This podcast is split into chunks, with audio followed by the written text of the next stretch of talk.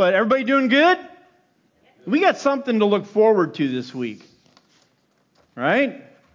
I mean, we got something big to look forward to. January 14th. Anybody know what January 14th is? Nobody, huh? It is the middle of meteorologic winter. Yeah, means that we're almost halfway there. And I look forward to that day when we are wearing shorts and t shirts again. But I want to jump in the time machine and I want to go back a little bit. I'm not going to go back too far because I know that uh, if I went back to like 19, what, 80, a lot of you probably weren't alive at that time. So we're not going to go quite that far back. I'm just going to roll back to New Year's Eve 1999. Does anybody remember New Year's Eve 1999? Yeah, we got a few people. Right. We were bumping up against the new millennium, right? The year 2000. And do you remember the, the panic in the months leading up to that? You know, you saw a lot of people kind of freaking out because as we were looking forward to this new year, no one really knew exactly what was going to happen at midnight. The concern was that computers, which run everything these days, right? And they ran everything back then as well, that computers weren't prepared for the changeover from 1900s to 2000s. See, to save space on computers, dates had been truncated. So instead of like 1 1 1980, they had 1 1 80. 81, 82, 83, 84, and nobody knew what was going to happen when it rolled over to 2000 to 00. zero. So you saw a lot of people freaking out, and a lot of people, quite honestly, thought that the world was going to crash, right? That computers were going to crash. The electric grid was going to crash. The banking system was going to crash. People were preparing for the worst. You saw them stockpiling water, right? Stockpiling non perishable foods, stockpiling cash, not really knowing what was going to happen.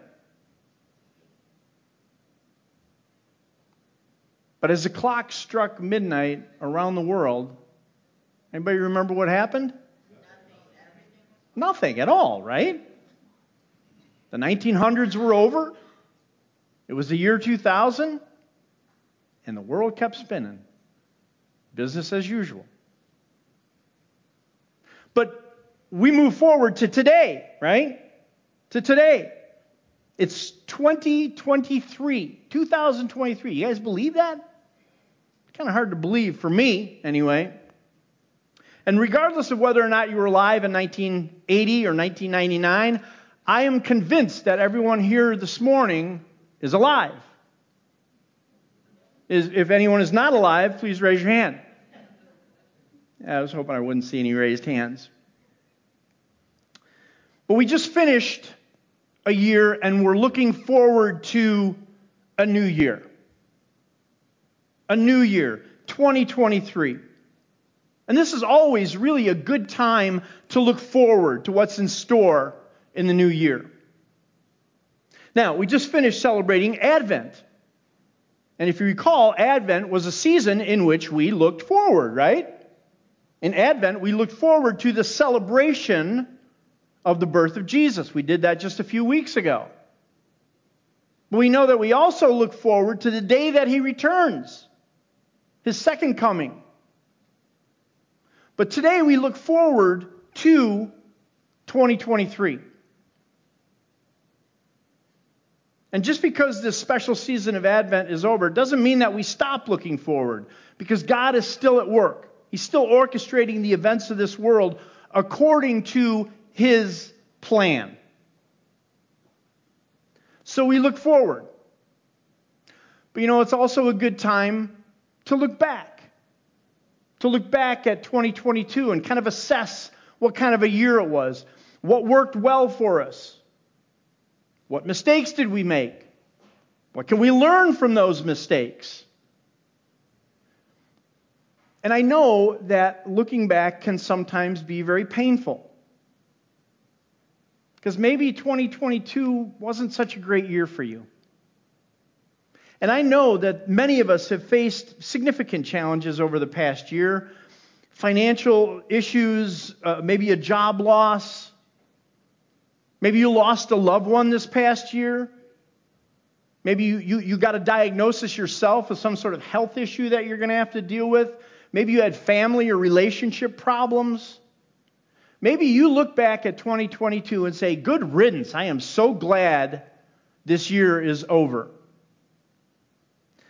Regardless of what kind of year it's been, there is wisdom in looking back and in looking forward.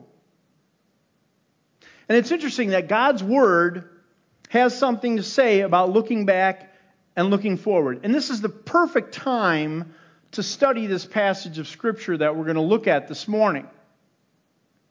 Not just because we're beginning a new year,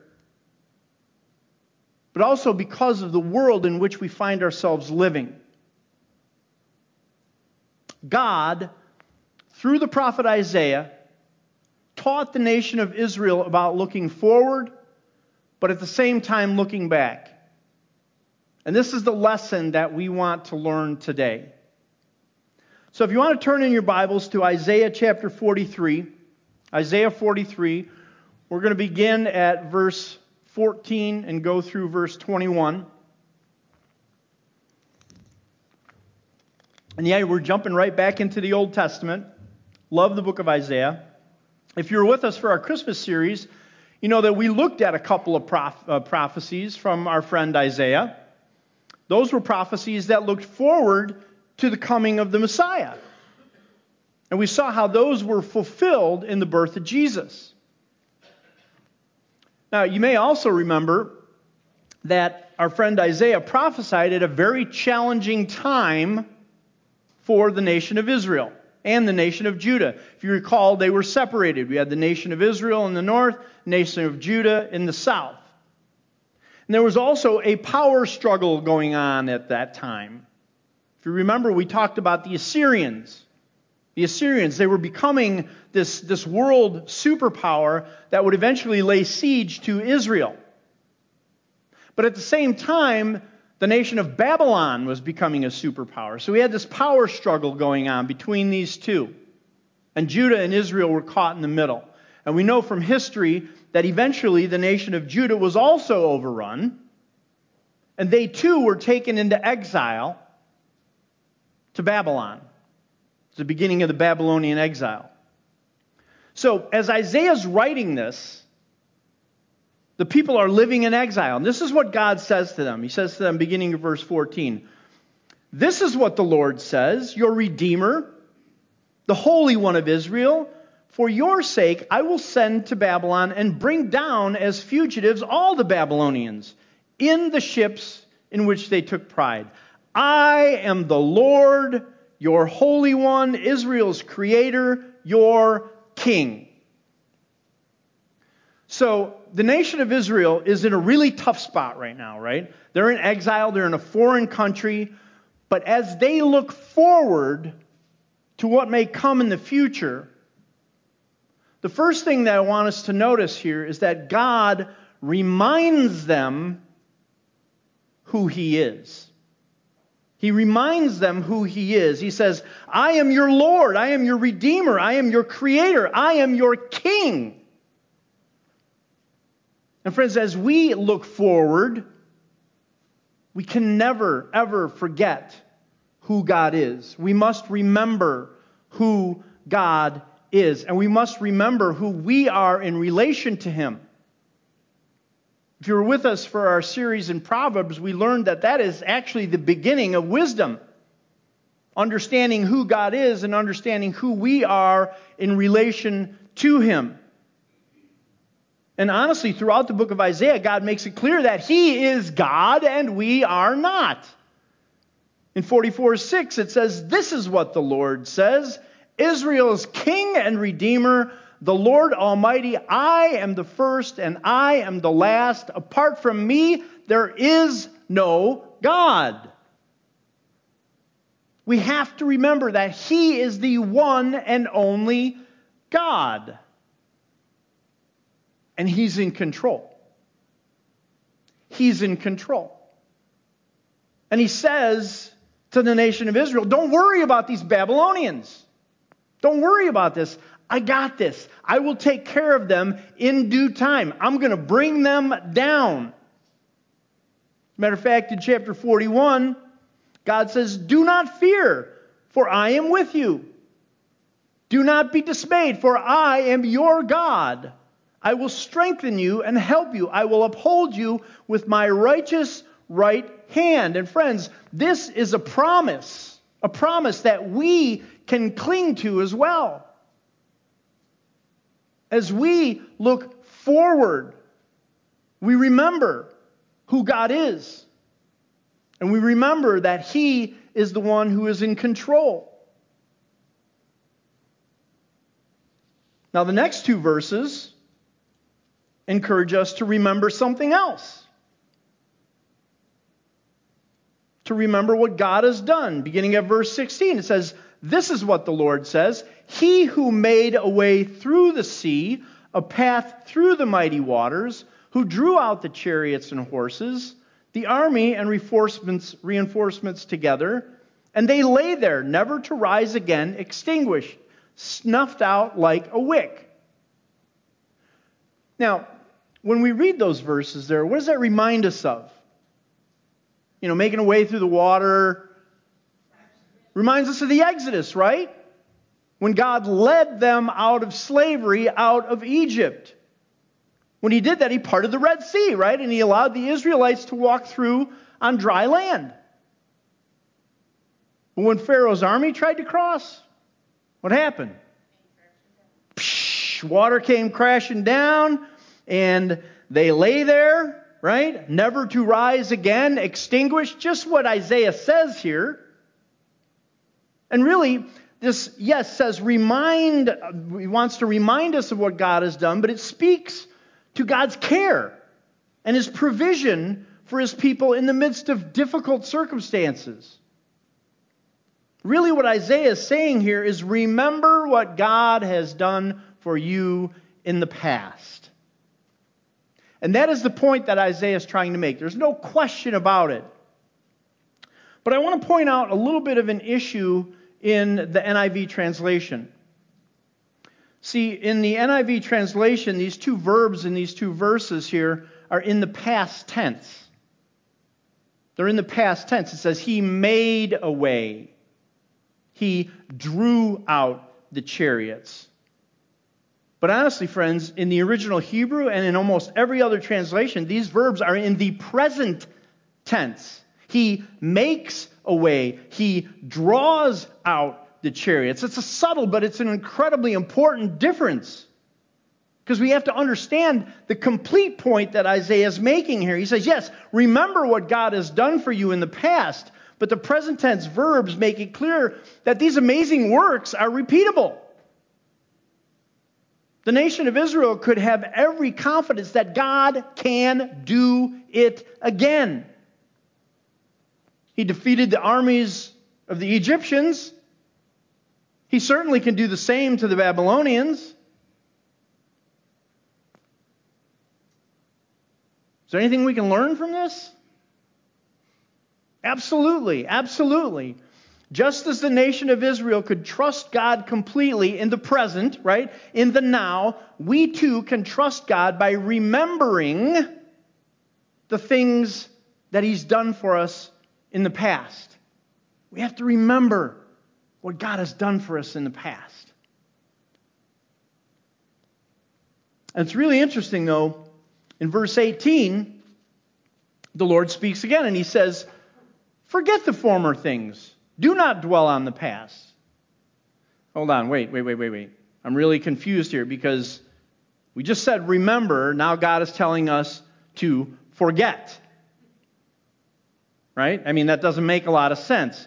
And it's interesting, the Old Testament is filled with commands to remember. It is. Throughout the book of Isaiah, we read that we're to remember. It says in 44:21, "Remember these things, O Jacob and Israel, 46 9, God says, Remember the former things of old. Deuteronomy 8, you shall remember. Deuteronomy 6, take care lest you forget. Now God's telling us to forget the former things? What's he saying here? What's he saying here? Well, it doesn't really make a lot of sense unless you think in terms of what I would call selective remembrance. Selective remembrance. It's like it's like men we're very often accused of selective hearing, right? We only hear portions of what we're told. Right, ladies? Yeah, absolutely. Like that, what God is commanding here is that we be intentionally selective about what it is we remember. And this, this, this really kind of interesting shift from verses 16 and 17 telling us to remember to verse 18 where God tells us to remember not, it really informs us that, in a sense that we must remember the past in terms of God's great work on our behalf, but there's also a sense in, in, in which we must forget the past with its discouragement and with our failures and the bad things that we've seen happen in our past. And I know that we all have had a lot of both in our lives. Certainly, the nation of Israel had seen God's provision in the past, right? The Old Testament is filled with stories of how God had provided and guided and blessed his people. Matter of fact, most of the Old Testament was written so that they would remember what God had done for them. But you know, we also see instances where the Israelites just failed God miserably. It seemed like every time he blessed them, they'd turn their back on him. But God loved them anyway. They did nothing to deserve God's blessing, but he loved them and he blessed them anyway. So, are, are we really any different than the nation of Israel? Are we any better than the Israelites? I would say not really. See, what God is telling us here is don't dwell on your past failures. Forget that past. And it doesn't matter how much, how much garbage and how much darkness and sin and disappointment and failure you've had in your past. It doesn't matter because God is merciful. And He is a loving God, and He's willing to forgive those who turn to Him. In Isaiah chapter 44, God says, Remember these things. I have blotted out your transgressions like a cloud, and your sins like a mist. Return to me, for I have redeemed you. He says, focus on that. Remember my goodness. Remember my mercy to those who turn to me. Forget your past failures. Forget the darkness. Because, as God goes on to say in Isaiah chapter 43, verse 18, see, I am doing a new thing. Now it springs up. Do you not perceive it? I am making a way in the wilderness and streams in the wasteland. The wild animals honor me, the jackals and the owls, because I provide water in the wilderness and streams in the wasteland to give drink to my people, my chosen, the people I formed for myself, that they might proclaim my praise. See, God is telling the nation of Israel to look forward. He says, Look, I have a new plan for you. He's doing a new thing. And they're presented with this choice, right? Either dwell on the past and become stagnated by their situation, by their exile, or choose to concentrate on the future and focus on what it is that God wants to do in their lives. See, again, Past experience should have told them that God was able to deliver them. He'd done it in the past. What would make them think that he wouldn't do it again? And friends, quite honestly, we are presented with the very same choice. The very same choice. Do we dwell on our past, dwell on our failures, dwell on our sin, or look forward? Look forward to the perfect plan that God has mapped out for each and every one of us. And friends, make no mistake, He has a plan for each one of our lives. It's springing up. Do you not perceive it? He's making a way for you in your challenges. And the word that's translated perceive here, it's a really interesting Hebrew word, the word yada, which means literally to know by seeing. To know by seeing, to be aware of by observation. So, what is it you see when you look at your life? Do you see problems or do you see possibilities? See, God wants to do a new work in your life. He's making a way in your wilderness. He's creating streams of blessing for you in your wasteland. God wants to bless us. He does. Why?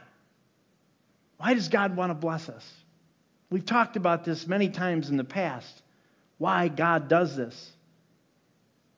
Well, he tells us at the end of verse 20 and into verse 21 we're his chosen. We are the people that he formed. He is our creator. He is the God of the cosmos. And we are created that we might proclaim his praise. Friends, that's our ultimate reason for existence. Isaiah 43 7 tells us that we were created for his glory. See, God's desire is to deliver his people. His desire is to deliver his people.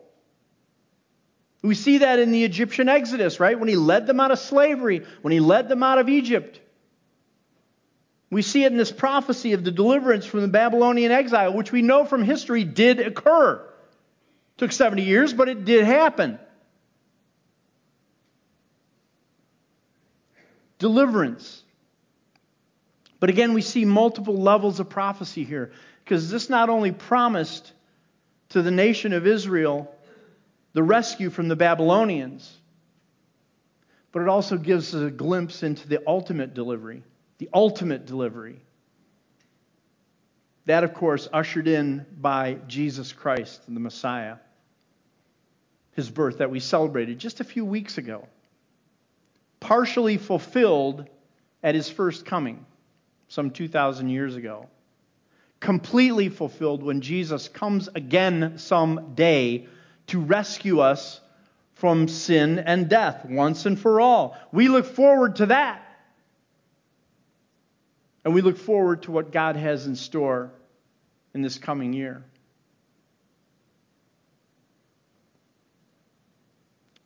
So, do we have a lot to look forward to in 2023? Do we have a lot of good to look forward to in this coming year? No doubt in my mind, friends. No doubt in my mind. Remember, remember who God is. Remember that He is the creator and sustainer of the cosmos. He is God, we are not. And remember what God has done in the past. And look, if we're honest, if we're honest, we have to admit that He's blessed us. Amen? We're blessed, friends. We're blessed. Despite all of the challenges and the difficulties that we face in this life, we are blessed because we have a Savior a Redeemer who loves us and wants to deliver us. In this life, yes. In this coming year, yes. But not just in this life, but for all eternity. God has a plan for your life. He's doing a new thing. Do you perceive it? So, what is it that God is calling you to in this coming year? What's He calling you to? Is He calling you to give your life to Him? To submit to His plan? If you haven't done that yet, friends, I, I, I pray that you would do it and do it today. Call on Him as your Savior. Or is He calling you to recommit? To recommit to living for Him? You know, maybe you've kind of fallen away and you've been trying to do it according to your plan. It's time to remember.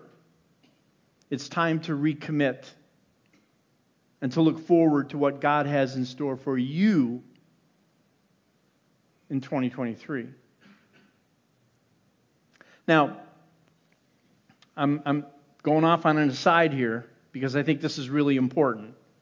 Because what I'm, say, what I'm telling you here is, is absolutely true for each one of us as individuals. But, friends, it is absolutely true for us as a church. 2023 is going to bring some changes for Hope Church. And change with it very often brings anxiety. See, a lot of us don't do real well with change. But, friends, sometimes change is good. Sometimes change is necessary. And the changes that we see coming at Hope, they are good and they are necessary. God is doing a new thing. And it's a good thing. It's a great thing. It is what is best for His church. And friends, this is His church. Make no mistake. Always has been, always will be.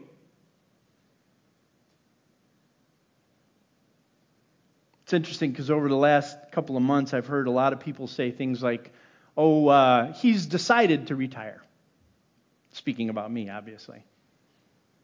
Can I just sort of clear something up for you guys? I haven't decided anything. But through per- careful prayer and consideration, I am convinced by the Spirit that it is time for me to step away as the lead pastor of Hope Church. It's a good thing. God is doing a new good thing. It's time for me to pass the baton to the next shepherd of the flock. God is doing a new thing, and it is a good thing. We need to remember, right?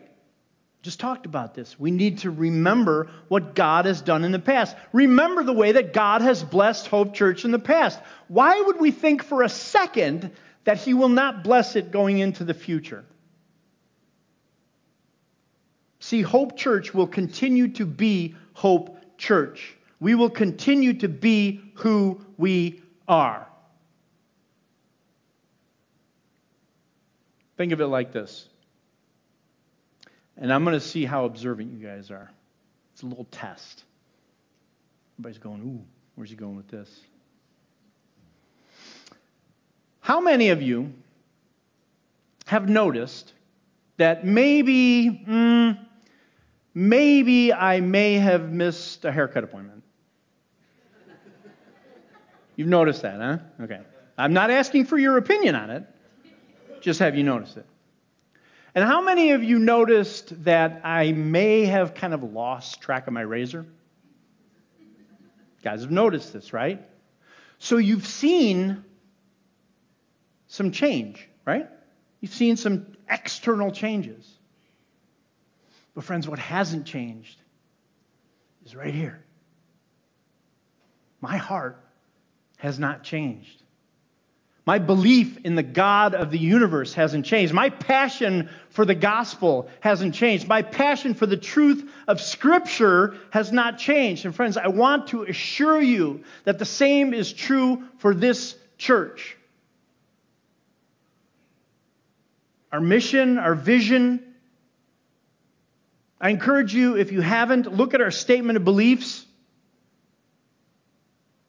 look at our core values, those things will not change. Those are the principles on which this church was founded. And friends, leadership is dedicated to protecting the integrity of those principles.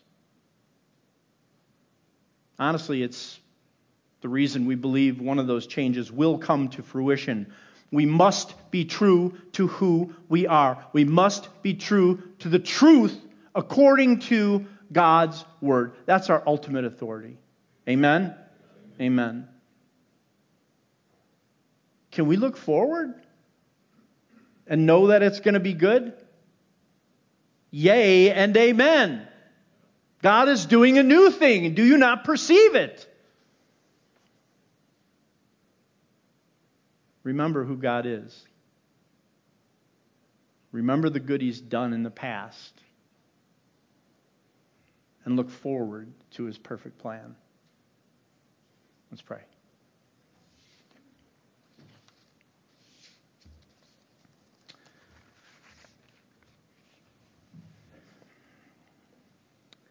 Heavenly Father, we just stand in amazement of who you are.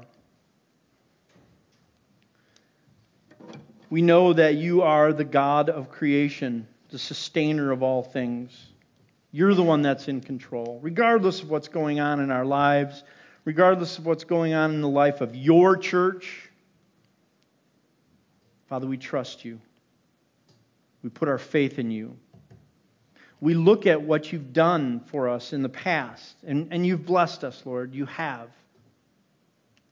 And we know that you're going to do a new thing, and it will be good. In each one of our lives, in the life of this church, in this world, our only hope is in you. And we place our trust firmly in you. Father, we pray this in Jesus' name. Amen.